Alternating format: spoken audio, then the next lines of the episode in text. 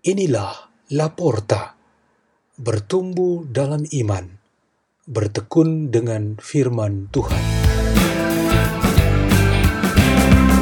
Bacaan dibawakan oleh Regina Monica Suot dari Gereja Santo Arnoldus Jansen, Paroki Bekasi.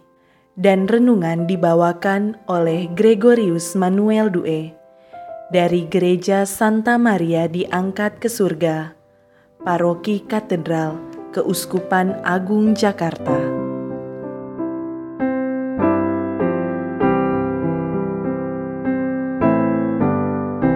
Bacaan dan Renungan Sabda Tuhan Hari Rabu, Pekan Biasa ke-29 21 Oktober 2020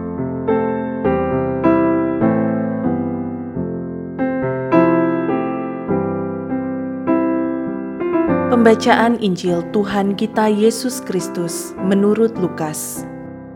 Pada suatu ketika, berkatalah Yesus kepada murid-muridnya, "Camkanlah ini baik-baik.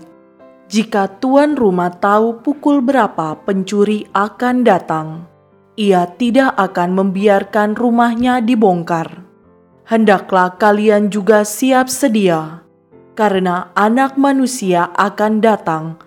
Pada saat yang tak kalian sangka-sangka. Petrus bertanya, "Tuhan, kami sajakah yang Engkau maksudkan dengan perumpamaan ini, ataukah juga semua orang?" Tuhan menjawab, "Siapakah pengurus rumah yang setia dan bijaksana yang akan diangkat oleh tuannya menjadi kepala atas semua hambanya untuk membagikan makanan?" Kepada mereka pada waktunya. Berbahagialah hamba yang didapati tuannya sedang melakukan tugasnya ketika tuan itu datang. Aku berkata kepadamu, sungguh tuan itu akan mengangkat dia menjadi pengawas segala miliknya. Tetapi jika hamba itu jahat dan berkata dalam hatinya, "Tuanku tidak datang-datang," Lalu ia mulai memukuli hamba-hamba lain, pria maupun wanita, dan makan minum serta mabuk. Maka tuannya akan datang pada hari yang tidak disangka-sangkanya dan pada saat yang tidak diketahuinya.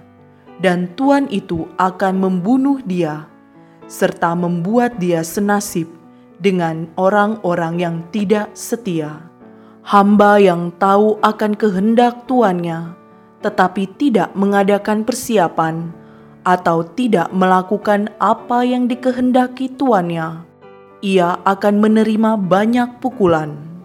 Tetapi barang siapa tidak tahu akan kehendak tuannya dan melakukan apa yang harus mendatangkan pukulan, ia akan menerima sedikit pukulan.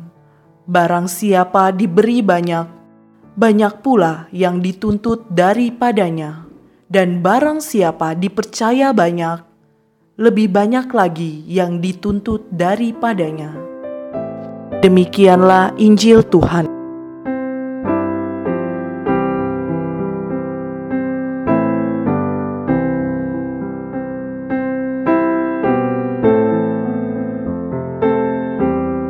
Tema renungan kita pada hari ini ialah diberi banyak, dituntut banyak.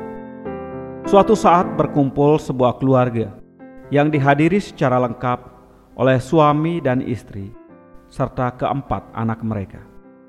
Anak sulung sudah selesai dengan kuliahnya dan sudah mulai bekerja. Yang lain masih sekolah dan yang bungsu kelas 6 sekolah dasar. Mereka benar-benar menemukan waktu yang indah sebagai satu keluarga karena semuanya sedang berada di rumah. Anak yang bungsu menyampaikan sebuah pertanyaan begini: "Di rumah ini, siapa yang paling berkuasa?" Karena semua yang lain menganggap tidak perlu dijawab pertanyaan itu, si bungsu sendiri memberikan jawabannya, dan ia berkata, "Ibu yang paling berkuasa. Ia memegang semua kunci di rumah. Ibu mengetahui semua yang ada di dalam rumah." Salah seorang anak yang lain memperkuat pernyataan adiknya yang bungsu dengan berkata, "Kita semua percaya pada ibu yang melakukan semuanya bagi kita di rumah. Ilustrasi ini untuk merefleksikan bunyi kalimat tema tersebut yang dikutip dari bagian terakhir bacaan Injil hari ini. Pokok pengajaran Yesus ialah tentang kesiapsediaan hamba yang dalam setiap saat hidupnya memang wajib mengikuti irama dan kemauan Sang Tuhan. Kita menaruh diri kita demikian caranya, karena kita adalah hamba-hamba Tuhan yang ingin memolakan hidup kita seperti Yesus Kristus, Guru kita. Kita masing-masing melihat diri kita dan dengan saksama memperhatikan kalau benar kita mengikuti kehendak Tuhan. Jika kita dipercayakan, kita dituntut sesuai dengan kepercayaan itu. Seperti apa kepercayaan itu dan bagaimana kepercayaan itu dipakai dalam bentuk perbuatan-perbuatan? Hal itu untuk melihat seberapa penting dan banyaknya tuntutan dipenuhi setiap orang. Surat Santo Paulus kepada jemaat di Efesus dalam bacaan pertama menegaskan bahwa kepercayaan dari Tuhan dinyatakan untuk diikuti oleh setiap ahli waris Yesus Kristus, yaitu masing-masing dari kita.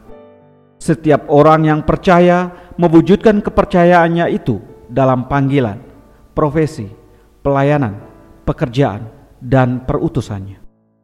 Karunia sebagai suami istri dan orang tua diminta dedikasi dan tuntutan tanggung jawab yang sesuai dengan kepercayaan itu. Tuntutan ini tentu saja jauh lebih besar porsinya dibandingkan untuk seorang anak. Karunia imamat pada seorang pastor paroki diminta tuntutan untuk dipenuhi jauh lebih besar daripada umat paroki.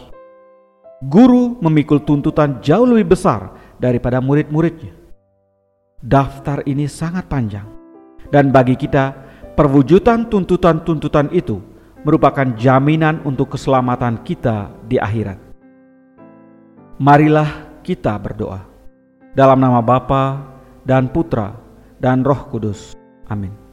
Bapa yang murah hati, perkuatkanlah kami dalam setiap panggilan dan pelayanan yang kami lakukan, sebagai cara untuk membentuk kami sebagai hamba-hambamu yang baik.